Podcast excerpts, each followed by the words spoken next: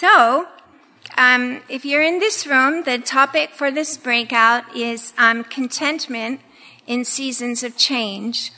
And um, everybody in this room, we're not we're not obviously going to be able to talk about every single change that all of us are going through, but for most of us, we've um, been going through a lot of changes in life.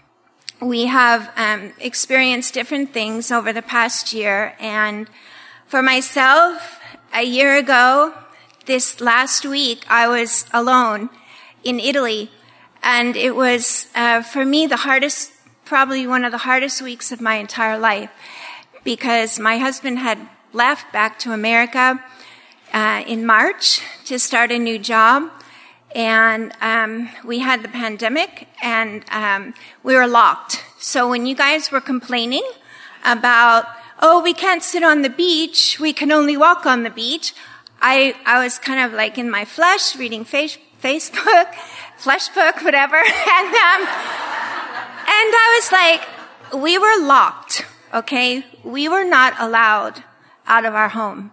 We were not allowed to see anybody. The only thing we were allowed to do is to go 600 feet from our house. Uh, we had to wear the gloves, we had to wear the mask, we had to um, sign declarations and carry a piece of paper with us if we went to the grocer. You could only go to your local grocer. And my, my village was a village. It was small. If you've been there, um, you know. Um, and you could go to the post and pay your bills, and that was all you were allowed to do.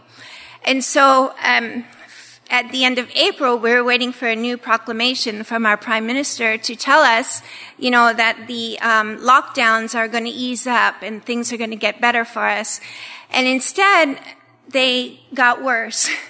And um, I just went through a horrible, horrible time of depression, of loneliness, of fear, of anger, a lot of different things I was going through because I'm. Um, we're, we were made, we were created to be relational, and there was no relationship. You know, there was nobody to hug, there was nobody to kiss, there was nobody to, to touch, or really even to talk to, even though there was Facebook or FaceTime or whatever. Um, you know, there were those things, but you really understand the um, the need for human for human companionship and human relationship, and so um, just you know, preparing my heart for this week um, was a little bit difficult, to be honest, just because of, of the whole change thing, you know, and changing of 19 years of living in one place and, and, and, adapting, because that's what you want to do when you move to a different country. You want to adapt to that culture.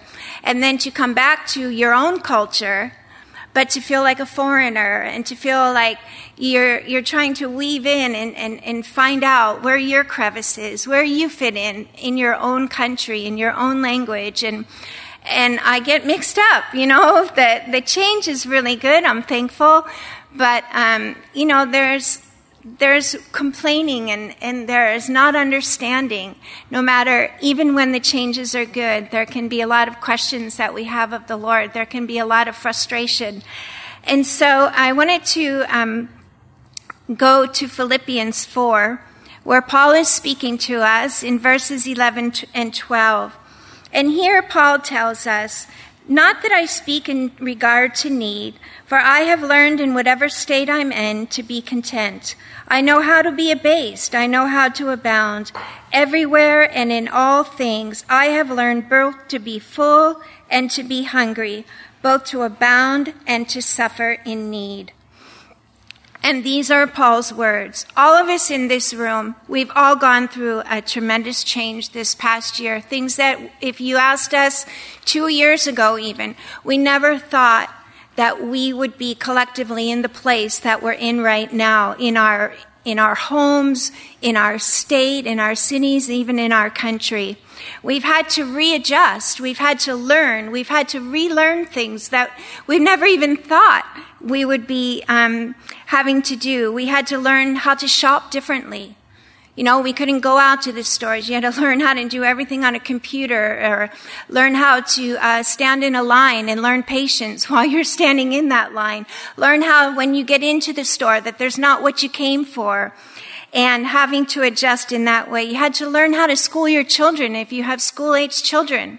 You never dreamed, you know, that you would um, have your children sitting right beside you, some of you, and trying to homeschool them. And what a challenge that is for so many people. And not only that, but if you're working from home, you're working from home now. You don't know how to do that. It sounds great, doesn't it? Doesn't it sound before this year? Probably so many people thought, wow, if I could just keep my pajamas on and my slippers and nobody could see my hair and then uh, I could just work from home, it would be great. Okay. Well, guess what? It's not that great, is it? It's challenging because you have disruptions. You have, um, you know, the phone ringing. You have this. You have the TV. You have Facebook. You're doing work on your laptop, and all of a sudden, you know, you get this pop-up thing that one of your friends is there, and you want to go to that instead. And it's challenging to deal with that kind of a change. Fellowship. Not being able to go to church. I mean, my goodness, you know, we, we never thought that we would ha- be in that place in the United States. And that was a challenge in itself. And then I think for some of us, the challenge was, wow, this is kind of cool. I have my pajamas on. I've got the internet and I can see the worship team on my laptop. And, um, oh, a little Candy Crush over here or Solitaire over there, but hey, I've got the message on. And we're not like fully engaged. And so when church doors opened up, it became so easy to be like, I kind of like my robe kind of like, you know, my feet up on my couch and, and just watching, you know, and listening to Pastor Rob and, and listening to the worship team. And I was doing that. I got caught up in that myself, you know, and, um, until I realized I'm not worshiping. Even if I'm listening to the message, I wasn't even worshiping because I just, I'm not that way in my own, my own couch. You know, I'm not going to stand up when everybody's standing up. And so that was a challenge that we had to go through this year. How people got married. So many people, my niece and my nephew, they had a big wedding plan, a beautiful wedding plan, you know, and they're, um, my sister-in-law's Chaldean. So those weddings are really big and lively and uh, festive. And they had to just settle for getting married, you know, in a, in a at the, her home, and it was beautiful, and the memories are great. Their love is going to last, but um, you know, those are disappointing t- uh, challenges that they faced. Um, how we mourn. We had to learn to mourn differently. How many people that we love, that we care for, passed away in this past year, and we couldn't mourn them. And we don't know that closure and mourning together with family, with friends, how important that is until it's taken away from us. And so those challenges that we faced, the ones that we've lost, the ones who've gotten sick, they're hard to deal with. And then on top of that, on top of a pandemic, we have what we're already used to. We're already going through things in our life. We go through changes of career. We go, you know, from a different title. I liked how Shara was talking about that. You know, you aren't who your title is.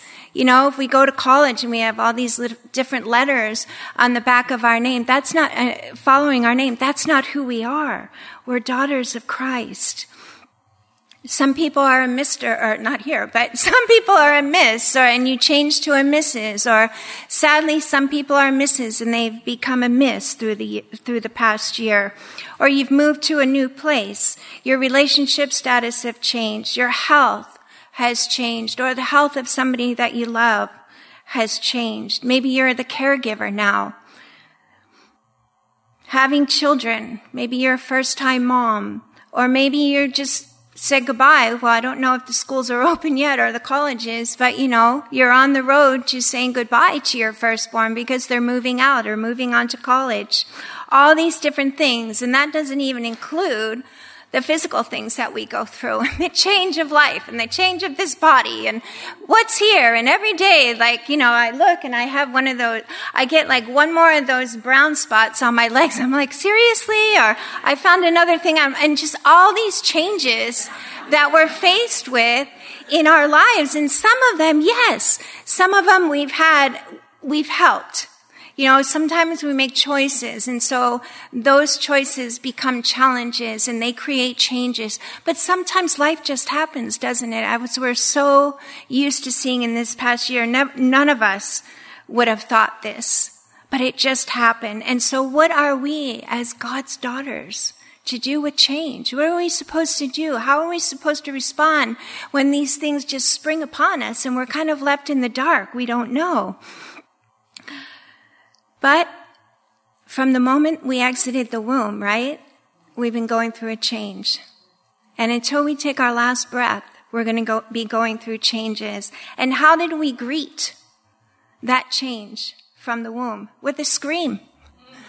With a big scream. As soon as that change happened in our life, we started screaming and everybody was like, Oh, listen to that scream. It's so wel- welcomed and so wonderful.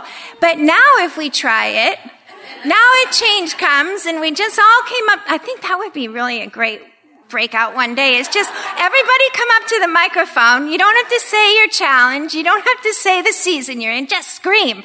Get it out. You know, when Denise was sharing about going in the car and, and screaming out or just shouting out, you know, the word of God back so she can listen to it. And, you know, sometimes we have to go from the scream to the shout out of God's word. And that's where he wants us to be.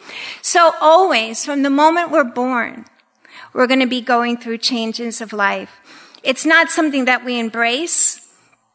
Even when we're going through a good change, when there's good changes in our life, we start to wonder, you know, for women, sometimes we start, oh, yeah, that's a good thing. But hey, what if, what if it doesn't really work out? What if this is just, you know, something that I can't deal with? Or we get nervous anytime there's changes in our lives. And so what do we do? When we find ourselves in, those, in that place? Well, we go back to what Paul said in Philippians. And he said, I learn to be content. Paul didn't say, I was content. You know, with that stern, we think mighty Paul, what a powerful man of God. And yes, he was. But Paul was Paul. Paul was human. And Paul had to learn to be content in whatever season he was in in his life. If he had a lot, he had to learn to be content. Because sometimes when we have a lot, we're not content because like, oh, this is nice. I want more. And Paul also had to learn to be content when he didn't have much at all. It's not something that comes naturally to us, being content. That's that word content. I don't know. How are you feeling today? Very content. No, it's not part of our vocabulary. It's not something that we talk about often. We say happy or sad or, eh, I'm doing okay. And Paul had to learn to be content. And if Paul had to learn to be content, God wants us to learn how to be content. And it's, it's a, it's a good thing that he wants us to learn it because that means he doesn't expect us to just have it naturally. We learn it. And sometimes if you're like me, you learn by making mistakes. You learn by not getting it right the first few hundred times. You have to keep learning again and again and again. And like Paul, we have his word. We have the word of God and we always go back to the word of God. That's where we find the answers to the questions that we have. And we find wonderful examples. I love that the Holy Spirit didn't inspire the Word of God to just tell the victories. He told the defeats. He told the challenges. He told the mistakes that these people made. Because they're human.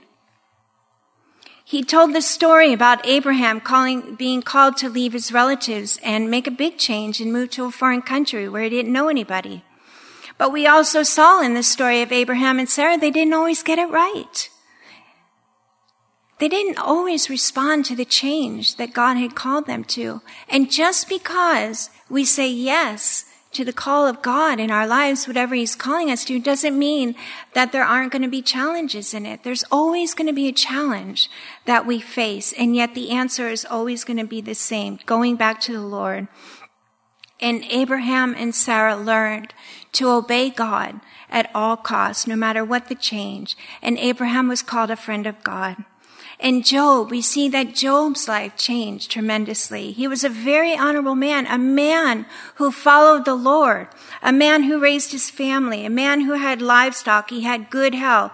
And all of a sudden, he had a huge challenge, a drastic change come to his life, and everything was taken away from him, little by little by little. It was all taken away.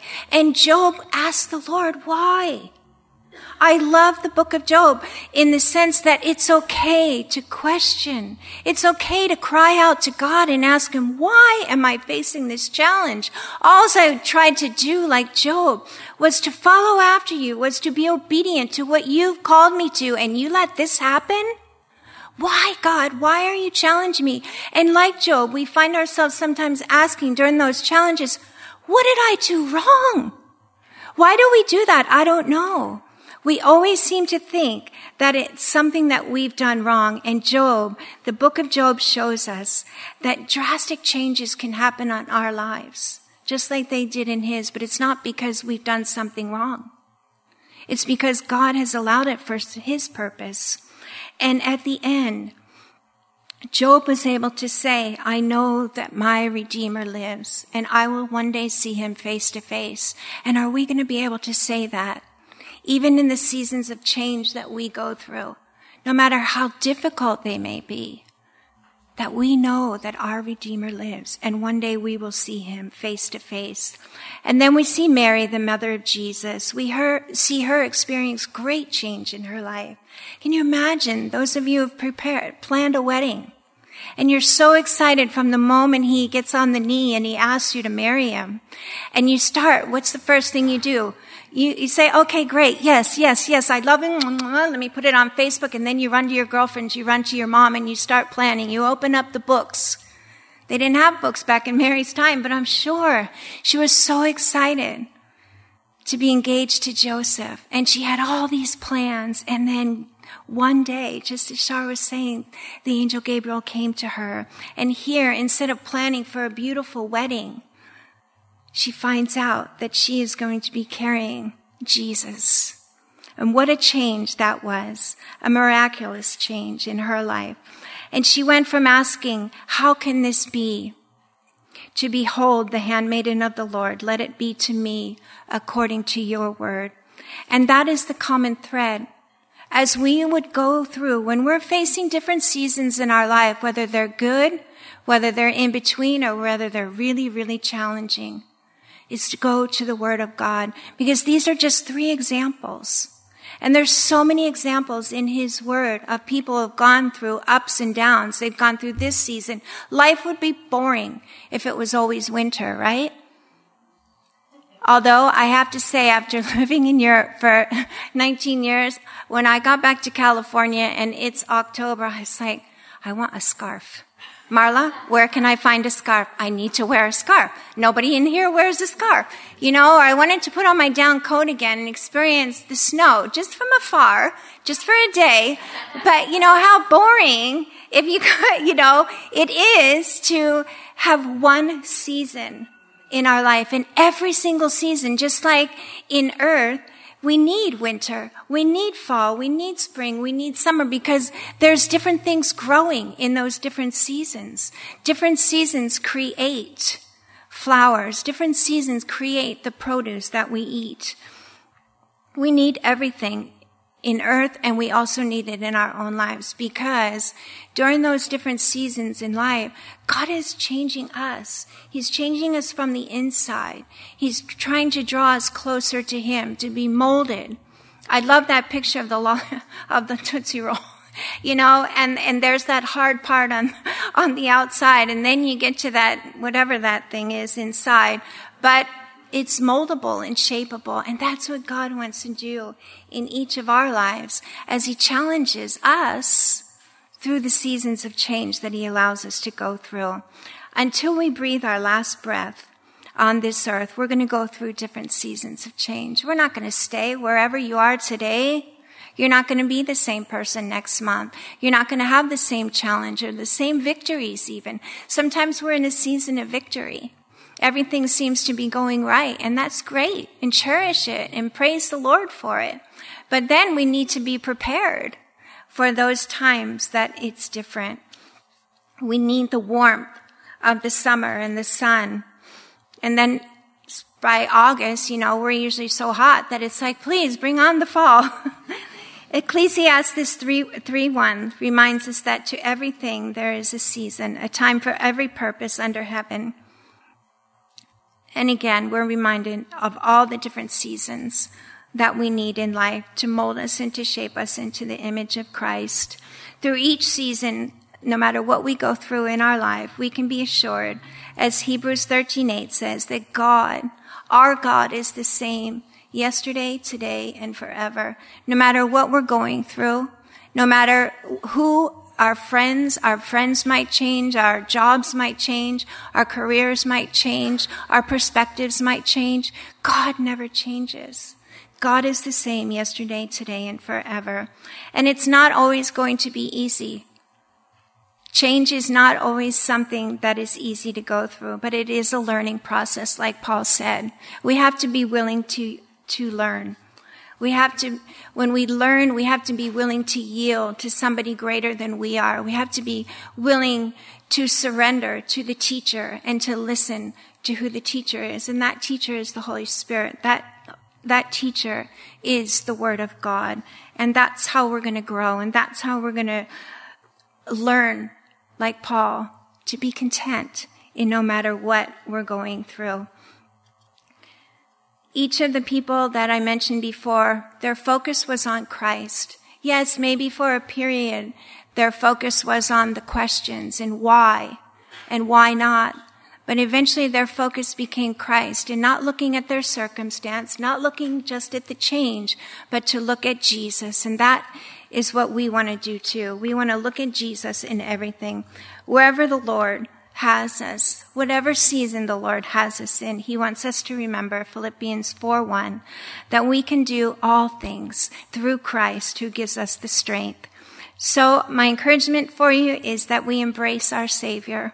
We embrace our season, and as we do, like Paul, we can learn to be content in whatever season God has called us in. Amen. So we're going to have um, the gals come up now for question and answer time. And so we're just going to um, briefly go down the panel and they can introduce themselves to you. Hi, I'm Jeannette. I'm Jeannette Pierini, also known as Mama J. Uh, for those who are of the younger generation, anyway. and um, I'm a member of this church and love it. I'm a child of God. I've been a widow twice. I have three sons. And I came to California 17 years ago from Long Island, where I lived my entire life. I'm a New Yorker in every sense, ladies. And I um, Came out here when my granddaughter was two because I couldn't be away from her. oh, you got we all have okay. Hello, I'm Stacy Henschel. I think I'm up here to fill the mom seat. I have two daughters, five and eight, and and I also work from home, so I'm a working mom, and I homeschool my girls. That's why I'm up here. Hi, I'm. Is this on? in case you said anything against me.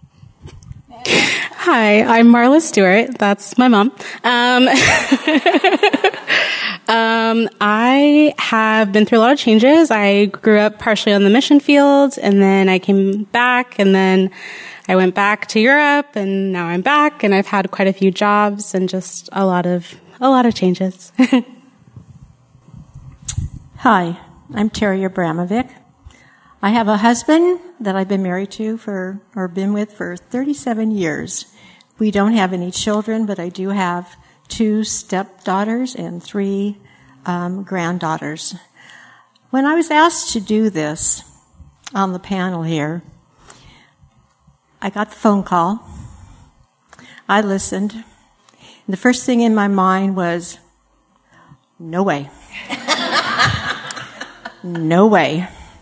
And the more the person was talking to me on this phone call, I kept thinking, I don't think so. I don't think so. But how am I going to tell this person that I love dearly that I'm not going to go up there? So, all I could hear was me saying no. And at the end, all I could hear her say was, pray about it. So, what did I do? Not. I'm not going to do it. I said, okay. As I got off the phone, my heart was pounding. My shoulders were up to my earlobes, they were kissing. My stomach, I don't know what was going on with my stomach, but my mind kept thinking, I don't want to do this. I don't want to do this. So I went and I prayed. I sat down on the floor, said to the Lord, I don't want to do this. Lord, I'm not going to do this. I don't want to do this. I hate to be in front of people. I hate talking in front of people. I can't. And I stopped. And I said, I can't, but you can. Amen. And at that moment, shoulders went down, heart stopped pounding, stomach was still kind of like, I'm not sure what's going on here. But when I thought about it, I thought, You're right, Lord, I can't. But with your power and the power that you have given me, the power that you have bestowed upon me, I can get up here. I could talk about you all day. Okay, so we're going to talk about him all day, right, Teri? so, yeah. And that was it. Yes, and we're thankful that you were brave enough to get up there. So, okay, but I am going to keep us keep us going here. So. So, if anybody has any questions, we don't want you to be shy. We're, we're going to try and keep them brief. Um, but please ask, raise your hand, and, and we'll try and answer. Yeah, Leslie. I have one. Um, in, oh, okay. Um, in these different seasons of change that you've all gone through, what do you find is the greatest blessing in the changes? Um, so I actually just recently had this conversation because growing up on the mission field, that was a huge change and it came with a lot of things. Um, but I think just the experiences that you can have in different seasons are so different. Um, and being able to have conversations now with people and realizing that if I didn't go through the things that I went through, like I wouldn't be able to have that experience to draw from and to share with other people. I agree. Um, when you go through different changes in your life and different seasons, that um, equips you then to um, speak to other sisters uh, who might be going through a similar situation. And in turn, when they go through something, then they can help you. That's what fellowship is all about. Mm-hmm. Mm-hmm. I love that. I love seeing the person that God's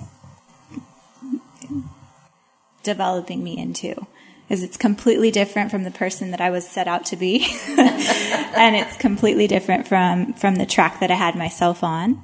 And if, if we, if we submit to his will and uh, what he wants to do in your life, it's just, it's incredible what he can do. And I just, I love this person more than the person that I would, that I wanted, thought I wanted to be. So it's a huge blessing. Being a mom is a huge blessing. And I can tell you it's not necessarily something I had seen in my cards. I was very content in my career and working, um, and I was fine with not having kids. But you know, that decision comes up and you have to choose, and my husband didn't really give me too much of an option. so, and rightly so. He's an amazing dad and he deserved to be a dad. But anyway, suffice to say, I I wouldn't change it for the world. And now I'd give up my career in a heartbeat to be at home with my girls. So. Don't you agree that what Stacy said is so key that it's that surrender, right? Coming to that point in change that we are surrendered and yielded. Yeah. Someone else? There's four different personalities sitting up there. So, would you talk about the first thing that usually comes up when you do have a change that you may struggle with? Well, with me, I think it was anger. And I felt God had let me down. Um, with me last year, I kind of had a, a Job week when everything just kind of fell apart on me. It was really bad. But I knew that the Lord was still in charge. He was going to cover it. He was going to take care of it. He was going to protect me and guard my heart from all the elements that were causing so much pain and so much heartache. And I cannot thank him for the grace and mercy that he poured upon me during that time because without him, and I don't know how anybody could have gone what through what, what I went through, could have done it without the Lord because I would have been on the floor. I would have been in the closet, rolled up in a ball, and you would have never saw me again. But because of his grace and mercy, he allowed me to accept what happened and to accept his love. And I thank him for that. I think it's like the five stages of grief in a sense. You know, what is it? Anger, uh, depression, acceptance, and then you're willing to fight back, you know, finally after all that. But yeah, I, am definitely there with Jeannette. Anger first. I get super angry and then I get really depressed and I say, I'm, I'm, I just quit. And then finally, after, you know, God has to strip you down. He's got to bring you to the very, very bottom of yourself. And then, then we can finally see, okay, Lord, I can't do it on my own. This change, whatever it is that you're bringing into my life, I, I have to depend on you. I have to depend on other people. And then we can finally accept that and start to fight and change and really become what he is wanting us to be. Um, I tend to avoid. so I usually just make jokes and then like a week later I have to actually deal with the feelings that I'm feeling. Um, yeah, and I've definitely learned to just have those quiet moments and realize it's okay to like feel the things. Um, so yeah. Uh, my basic response is, "Oh Lord, now what?" And then from there, it's to the prayer closet or to my knees or wherever because I don't have the answer. I just don't have the answer. So I'm not going to break out in anger. I'm not going to cry. I'm just going to go, okay, Lord, what's next? Hi. Uh, other than prayer, how, and if you're aware of all the curriculum changes that are going on right now for our society, other than prayer, how do you think you're going to be handling for the little ones in your life uh, everything that they're about to be exposed to? That's a really good question. My first response is you homeschool them. uh, this world is gnarly, and the things that, that our kids are getting faced with, even in preschool these days, is insane. Um, so I mean, I am a, I'm a huge advocate of homeschooling. It is not for everybody for sure, but there are so many options out there as well. You know, there's charters, there's things that just the parents just need to be very, very involved and be open, have those open conversations with your kids and don't, don't be shy. I mean, obviously we need to have age appropriate conversations with them can't talk to my five year old about what a transgender is. You know, I can not like, I kind of get into it with my, my eight year old a little bit just because when we go to a bathroom and they're like, mom, why is that boy in this, in this girl's bathroom? You know, and well, because he probably feels like a girl and in our society that's what they tell them they can do. But what does the Bible tell us? You know, it's just bringing it back to God's word all the time reinforcing God's word in their life every single day so that they have that strong foundation. But it's, it's a gnarly world out there. Let's get, let's all get moms get in a community, uh, get our kids together and, and let them grow up and be lifelong friends. And raise up children of God that are bold for Jesus in this world because it is crazy. I don't have anything to say. I have no children. Well, when Marla was a teenager, I would just tell her what. Pray about it. I was a teenager and I forget. that wonderful change of teenage life, and I would always turn it back on her, even in college, Oh. I think. yes, everything was pray. About, did you pray about it? I want to get my nose pierced. Did you pray about it? and that's uh, that's a good way for moms, you know, when your children are old enough and they want to do something because all their friends are doing it, and you can just say, "Well, you know what, honey, um, I trust you to pray, and you pray about it and see what the Lord shows you, and if He tells you okay, then who am I to disobey Him?"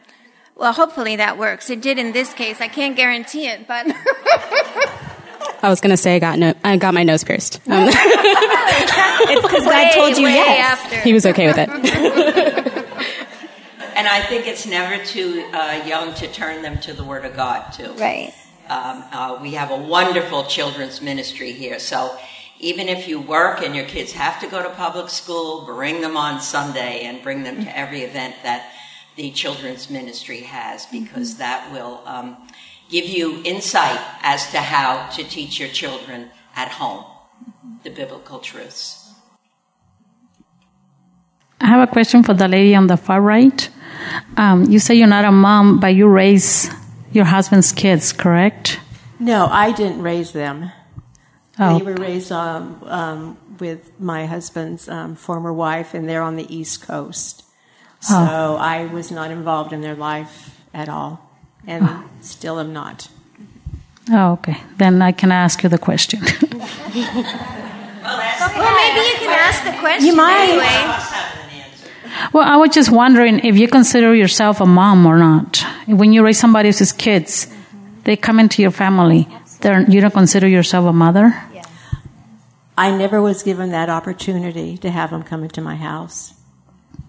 I Yeah, have okay. two stepdaughters, and um, I've known them since they were like six and seven years old. So even though they were raised by their, their mom, they were with that, my husband and myself quite often. And um, I don't consider them my stepchildren. I, I always tell people I have three children, and whatever influence I have, I've never tried to take the place of their mom, but I've tried to instill when they were younger whatever I could and, and just love them, never talk poorly about um, their mother or talk about the situation between their mother and their father, but um, just raise them uh, when you can, when they're in, in your presence, treat them like like uh, they're your own. Even if they don't respond to you in the same way and that's difficult but you just love them and and pray for them and pray for them. And and i have a wonderful relationship with um, with the girls now Well, thank you. Someone else? Here we go. Yeah, I like that you said that, um, you know, what we go through equips us for um, being used by the Lord as some type of um, ministry or um, tool or. Um, so if you have, um, can remember any circumstances where a certain change has brought you to that place where you were able to minister, could you share that? Because I've been through a lot and I knew that the Lord was going to use it in some way. And I met the woman at lunch today that he wants me to, you know, to help. So um, I'd be encouraged by your stories. Um, yeah, I mean, as hard as the mission field life is, I wouldn't be who I who I am today, and be have the. I don't think I would have the same gifts um, because we were in a situation where those gifts were so strongly nurtured. Um, and I don't think that would have happened. Um, and so it's been amazing to see as I get older, kind of how God uses that, and then being able to minister and talk to other people who are either on the mission field or considering going onto the mission field, um, and be able to speak to them kind of about what that situation is going to look like or how God might use that. So. Panel want to say anything about that? I didn't quite hear the whole question. I'm sorry. I just wanted to hear particular stories about um, how the Lord used something that you have gone through to to um, bless somebody else. Sorry, I, Right. and how He used it in someone else's life. Okay. Yes. Um, I can say that um, I've been a widow twice, and I was involved in um, in a small amount in grief share, and we had a widows group here, but it kind of dwindled away. But if anybody's a widow and wants to start it up again, you're the leader. I'll follow. but um, I, I, don't, uh, you know, want to name names, but I think that uh, my experiences and what I went through uh, was an encouragement uh, to, to other women in how how I handled it. With my first um, husband, I was left with three young sons, so I had to bring them up on my own. And I had a vicious stepfather, so I wouldn't even date because I didn't want my boys to have anything to do with a stepfather. So when my son was a senior in college, I was introduced to this gentleman. And we did um, end up getting married and he was the joy of my life and he was devoted to me. And then after eight years of being married to him i uh, lost him also. But but he brought me out to california and that's where i am now. And i love it. And i i love being here. I love learning. And i love teaching. I think if I can say too that, um, you know, I've always considered myself to be pretty tough, um, an East Coast girl, and uh, you never let your emotions show. And um, you know, just the last year alone, I mean, being on the mission field softened me a lot. And but this past year, um, and then being alone made me more compassionate because I always thought I was a good listener. I can do this, I, you know, help people. But I really lacked in compassion and really um, feeling what other people are feeling and listening to people and not expecting them to be like, well, just open your Bible and read it and get over it, you know, and just, just being willing to be a listener and just, we always say, talk about being the shoulder that people can cry on. And I think we lack that. I think we lack um, letting people cry on our shoulder. And so that's what the Lord um, taught me through a hard time is letting people cry. Not in self-pity, but sometimes we need a good cry. I know, I think in this country, especially years back, we were always told to um, lift up our bootstraps and keep on Yep. going. That's an And- East Coast. It- uh, it- well, maybe it's an East Coast, so you guys don't know about it. But whatever, whatever. You know, what can I say? Yeah, uh, you know. But anyway, um, uh, that's not what you should do. You should turn to the Lord. You should turn to other sisters. You should turn to your church. You should turn to those who uh, want to encourage you. And there are people out there, and I think we have to make ourselves better known so mm-hmm. that you know, not me. I don't mean me, but all of us need to to be able to share our story so that people can realize, hey, I'm not alone. Mm-hmm. Mm-hmm. Okay, so I have a question for Marla because you've gone through many different jobs, right? And I know a lot of women can, can go down that path where it's like, you know, you might be set, you've, you've edu- been, went to school for one thing and then went, so that change, how, be honest, like how have you navigated that and where are you at your life right now? So it's really funny. I struggle with contentment a lot. Um, so God thought it would be funny to show me another job option two days ago. Um, after, after, uh huh, yeah, after just starting a job, um, in December after being unemployed for over a year. So he was like, mm, but what about this? And I was like, I think I'm okay. I, so I texted Megan and I was like, this is funny, right? She's like, well, um, yeah, I've been unemployed. I've been employed. Um, I have had a lot of jobs, and I think realizing for me what's really important is my job is not who I am. Um, as, and I think culturally, especially millennial, millennials and younger, like so much of our identity is in what, like people ask all, well, what do you do? Um, how are you and what do you do?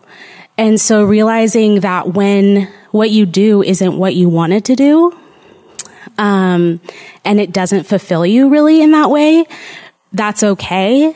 And finding other outlets. Um, being able to be involved in women's ministry is so fulfilling for me because what I do, it's nice and I love it and it's working for me, but it, it doesn't feed my passions. So find those places in your life where you can feed those passions. And yes, it might be exhausting because you'll be working 40 hours and then spending extra time on those passions. But at the end of the day, it's honestly so worth it. Anybody else?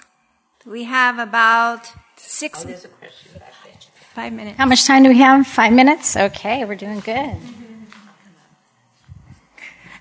So I, I think we all, you know, obviously all go through seasons of change. It's not always tragic. Sometimes it's eight, our eight, we age out of seasons. Things happen to us. Dating myself. Can you tell while I'm in this workshop? Help! No. Anyways, I would love to hear each of you share about what does contentment in the Lord look like versus what the world says contentment is. Well, I may have snow on the roof, but I still got a fire in my heart for Jesus. And I'm going to be working for Him through the rest of my life. So I've been through many changes. I'm 75 now, so I'm getting on. And when I tell my kids, you can have this when I go, and you can have that, and they're like, you're not going anywhere. But um, uh, yes, it's. Uh, what was the question again? so the question is, what is the difference between contentment in the Lord compared to what the the world says contentment is? Stay with us, Jeannette. Someone help her out. well, I've just come to the realization. Um, going to say ages. I'm 67 and so I look at the world in a totally different way than I ever have looked at the world before. And I realize that, as Pastor Rob has told us in the past, it's not our home. We're just passing through. So when I think of that, it puts back in my heart the joy knowing where my home is going to be and that this place even though it's beautiful and it can be so lovely at times, it's not my home. And when I get home, I'm going to know it. Mm-hmm. And the longer you stay here, the bigger your mansion. That's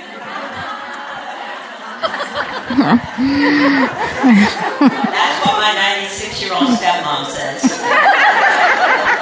And I would just be happy with a broom closet. so for me, the world was telling me, Stacy, you're the valedictorian in high school. You got to go to college. You have to get your degree. You're going to go on to be in some kind of management role in your career. You're going to make a name for yourself. You know, these are all very selfish things, selfish motives. No wonder I was focused on myself and I, I, I didn't want to add children into that mix. But that's not what God's plan is for us. And, you know, the, the world wants us to, to be focused on ourselves. It wants us to, to fulfill those, those lusts that, that we, that we bring on, you know, and, um, I have an amazing community around me and I, I, I, just have to admit, I, I, went to a very liberal college. I kind of fell into the, the feminist trap a little bit.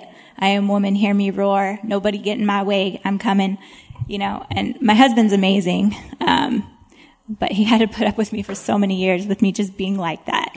And, you know, even when we had our first, our first daughter, eh, I still, he still didn't break me then. You know, I was still working full time and she was in daycare, which was very difficult for me to do because I knew that wasn't right for us as a family, I knew that that's not what God wanted, but I was so adamant about maintaining my status as a woman and as a feminist that that you know I wanted my career and she was she we, she went to daycare every day. Um, and it wasn't until my second one came around that we were finally like okay I'm, you're going to stay home. And and that transition to staying home was very difficult for me as well. I, I seriously fell into depression for a little bit. I didn't know what to do with them. It sounds terrible. Um, and you know I told my husband if I'm going to stay home I'm I'm I'm going to have my own company and I'm going to work from home and, uh, it's just all these, all these things that we tell ourselves, well, well, this is what I want and this is, this is the track I'm on and it, it's the world's way of thinking, right? And it wasn't until last summer I got really, really sick. Like, I was in bed for a week. I had 104 fever. They couldn't figure out what was wrong with me. Um, I literally couldn't even eat. I, I couldn't depend on anyone. I, I couldn't depend on myself at all. And for, for me, that was the breaking point I, I just couldn't, I, God brought me down to the very bottom of myself. And it was in that moment, I was so weak, but I felt his grace like I'd never felt it before. And as strange as it sounds, I loved that feeling, even though I was so sick in bed and I could, I couldn't eat, I couldn't barely drink. My, my husband pretty much had to pick me up and carry me to the hospital. You know, that grace that I felt, it, it was, it was totally worth it because now I have that and I know what, what it, what the difference between the world's perspective and God's perspective and how much he can change your heart and change your life. And now if I could give anything up, I'd totally give up my job.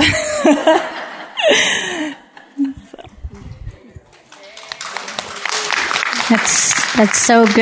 And again, it's that that reality of contentment in the Lord is really when we have all of Jesus, right? When it's all we all we it's everything we need. When we get to that point where we understand it's everything we need. How are we doing? Yeah, I think it's supposed to end. Uh, wow, we did good. 135. Yep. So, Margie, I'll let you yeah, say let's closing thought. Prayer, yeah. and then um, does the next session start at 135 or they can go to the rest? Oh, okay. Well, let's just pray real quick, okay? And then give you time. Lord, um, we just thank you for your faithfulness. We thank you that you're glorious, Lord, and that you're our helper. Lord, you're our teacher. We thank you that you didn't leave us as orphans, but you've given us your spirit to guide us and to teach us in all things, and that your spirit is faithful to bring to our remembrance everything when we need it, Lord. Your spirit reminds us of the things that you've said. And I pray now, Lord, that we just go forth in joy and in peace, Lord, and that you would continue to do the work that you started this morning throughout the rest of our time together. In Jesus' name, amen.